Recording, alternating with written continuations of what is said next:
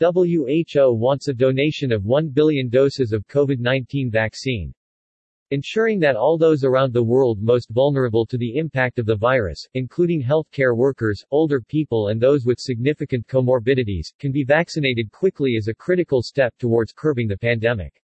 The pace of COVID-19 vaccine redistribution from high-income to low-income countries is very slow. Rich countries urged to donate at least 1 billion doses of COVID-19 vaccine. So far, 92 countries have received some 89 million vaccines. Ellen Johnson Sirleaf, former President of Liberia, and Helen Clark, former Prime Minister of New Zealand, expressed deep concern over the slow pace of vaccine redistribution from high-income to low-income countries. The two former leaders served as co-chairs of the Independent Panel on Pandemic Preparedness and Response IPPPR, launched by the World Health Organization WHO, in July 2020. Its final report was published in May.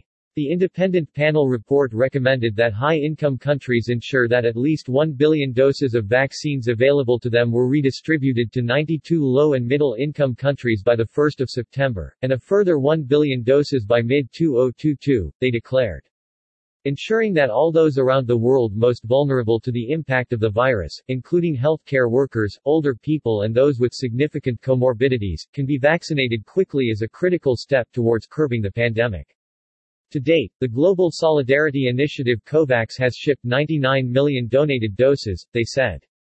While 92 countries have received some 89 million vaccines, this is far short of the 1 billion called for in the report.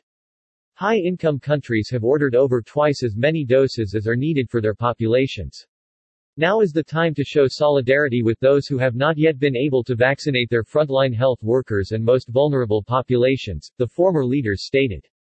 Reaching the goal of redistributing 1 billion doses by 1 September would be a vital step in protecting the 5 billion people aged 15 and over who live in low and middle income countries.